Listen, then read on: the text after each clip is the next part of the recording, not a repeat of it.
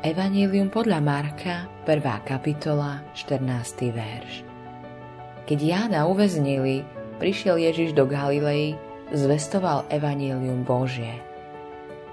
Božie kráľovstvo sa rúti do nešťastia. Aspoň tak sa to zdalo Jánovým učeníkom. Už nebolo nikoho, kto by vyšiel na púšť. Nikto už nebol pokrstený krstom pokánia Prebudenie ľudu, ktoré dúfali, sa odrazu zastavilo.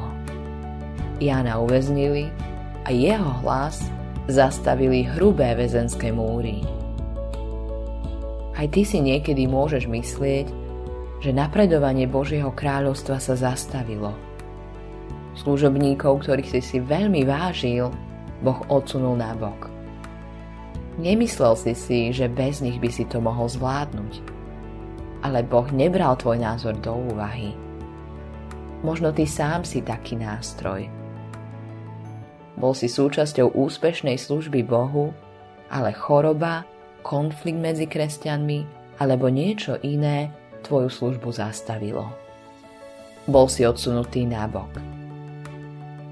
Premýšľaj, čo sa stalo. Keď bol Jan uväznený, Ježiš vystúpil a kázal Božiu dobrú správu.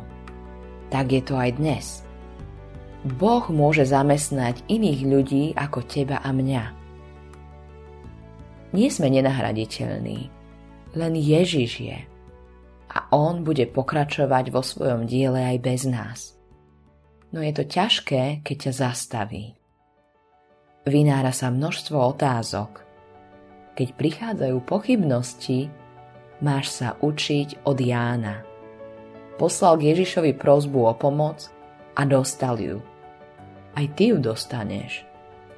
Slepí vidia, chromí chodia, malomocní sa čistia, hluchy čujú, mŕtvi vstávajú a chudobným sa zvestuje evanelium. Evanelium podľa Lukáša, 7. kapitola, 22. verš. Toto bolo pre Jána užitočné. Čo si myslíš, že Jan urobil, keď dostal túto správu? Zložil ruky a ďakoval Bohu. Teraz sa naplnilo slovo, ktoré hlásal, lebo on musí rásť a ja sa umenšovať. Ježiš je svetlo, ktoré nemôže zhasiť ani najtmavšie väzenie. Jan vtedy sotva vedel, že jeho odsunutie nabok pomôže nespočetnému množstvu kresťanov. Ján ako väzeň je svedectvom o tom, že Ježíš nevyslobodí vždy. Ale to neznamená, že na väzňa zabudol. Posiela ti posolstvo, aby ťa posilnil. Zároveň necháva kráľovstvo rásť, čo je tiež zmyslom a cieľom tvojho života. Teda všetko je v poriadku.